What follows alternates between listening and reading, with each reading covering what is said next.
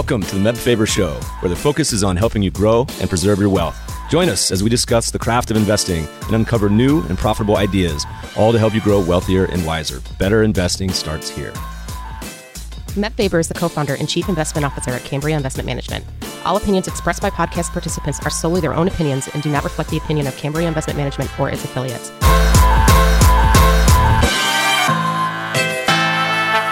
Howdy, podcast listeners. We got a little bit of a different show for you today. Over the past decade, we've made an effort to educate our clients and investors, now over 40,000 strong, by publishing research and commentaries across the blog, academic papers, books, speeches, and now in the more modern social world, Twitter and YouTube and this podcast. However, we still get many great questions every day about our funds, many of which are broadly similar. So we wanted to try and use this platform to help educate shareholders as much as possible. You know, sometimes the spoken word provides a little more context and narrative than just an academic paper or fact sheet. And as always, the most important thing in investing is finding an approach that works for you, which may or may not involve any of our funds, which is totally fine. We just want our shareholders to be as informed as possible in what they're invested in. So, enough intro. Please enjoy today's episode in our series of fund profiles. Welcome, podcast listeners. Today we have a special Fund Profiles episode in which I'm going to be talking about one of our own strategies and funds, the Cambria Tail Risk ETF, ticker symbol TAIL. We're going to discuss the stock market, specifically the recent coronavirus related bear market, and then how investors can play defense against such declining markets. So let's start with a pop quiz. What was the longest U.S. economic expansion on record? If you answered the one that just got bulldozed by the coronavirus, you're right. As of the end of the decade, December 2019, the U.S. economy had expanded for a record 126 straight months. That was the longest period in the country's history, according to the National Bureau of Economic Research. But let me phrase it in a different way in order to drive home the significance. The U.S. economy started and ended an entire decade without a recession. That's never happened before. As for the stock market itself, and enjoyed the longest running bull market in history with the S&P 500, which is an index representing large cap stocks, climbing roughly 400% from March 2009 through February 2020.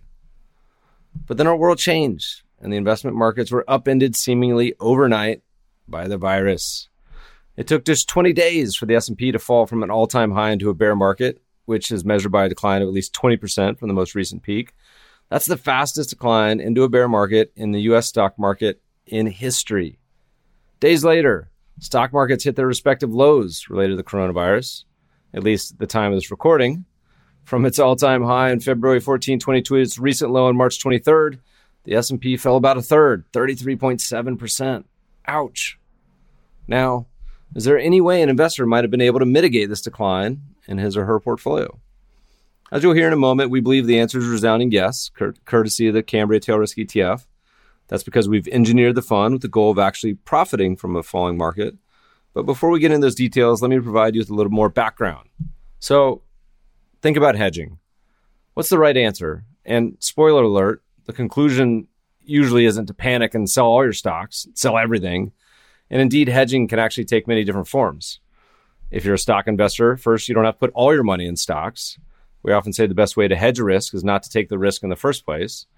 And no one says anywhere you just got to put all your money in stocks, 100% in equities. So things like cash and bonds are an acceptable alternative choice. So instead of maybe 100% in stocks, investors could own 80% or 60% or even less, with the remainder in cash and bonds. Second, you also don't have to limit yourself to only US stocks. If you've heard me for a long time, we feel this choice is a no brainer. We've spoken many times over the past few years about how moving into cheaper foreign equities could be a wise choice in a world dominated by what we believe are more expensive U.S. stocks. Additionally, diversification into foreign bonds, real assets like commodities, and real estate historically has done a good job of helping to lower overall portfolio volatility and drawdowns. It, of course, does not guarantee protection, but on balance, it has helped. Third, you could add things like liquid alts, incorporating strategies like trend following or managed futures, long short market neutral equity could also help hedge your risks a bit. And most investors are familiar with these choices, but there's a fourth one, which, while two is defensive, if used tactically, could also be an offensive strategy. And to be clear, it's not for everyone, and it's probably not also for all the time. That said, when used wisely and strategically, it has the ability not only to help hedge the portfolio during drawdowns, but positions the portfolio to potentially profit from it.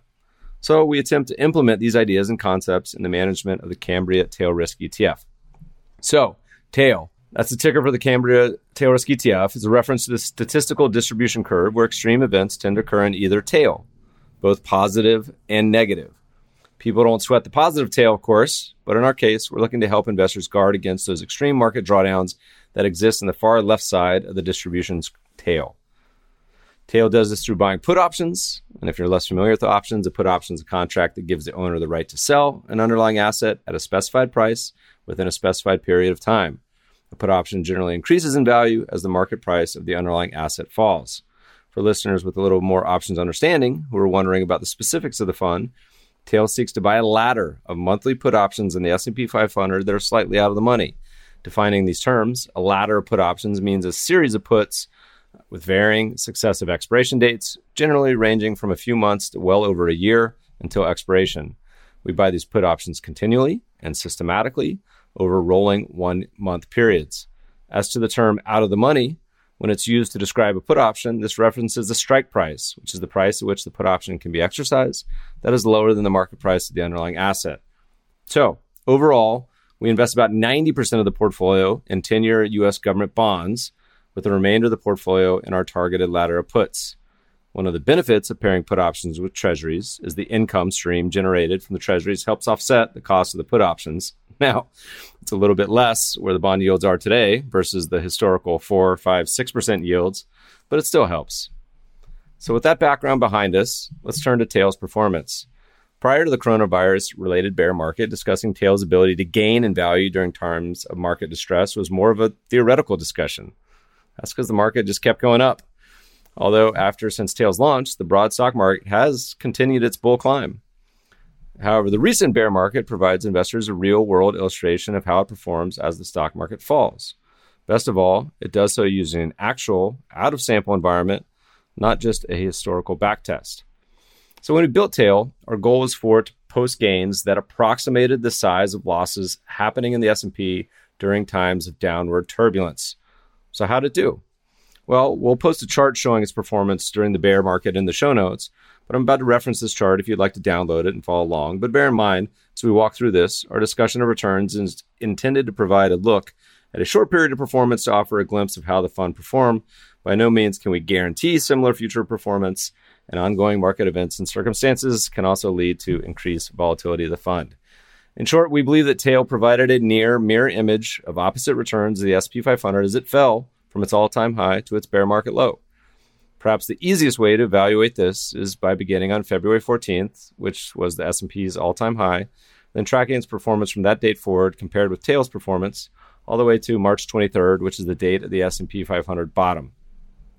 In addition to comparing it tail to the S&P, we also compare it to the Bloomberg Barclays Short-Term Treasury Index, which measures the performance of U.S. Treasury bills, notes, and bonds under one year of maturity.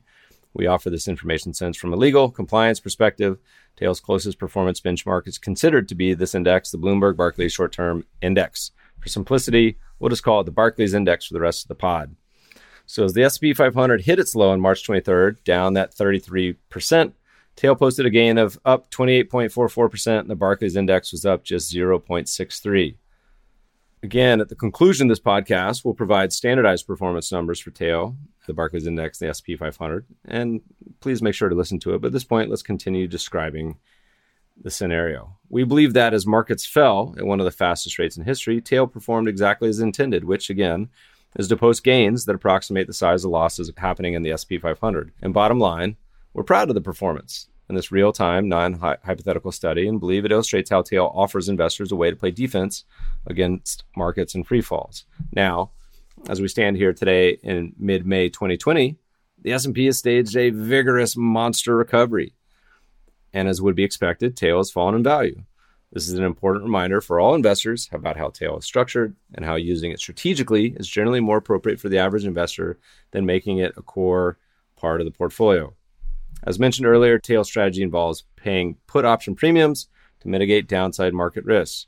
This means in a flat to rising market, one would expect a tail risk allocation of US government bonds and S&P 500 put options to produce muted, flat, or even negative yearly returns. That's because if the market doesn't roll over during the life of the purchase put option, which would increase its value, then the money would be a sunk cost.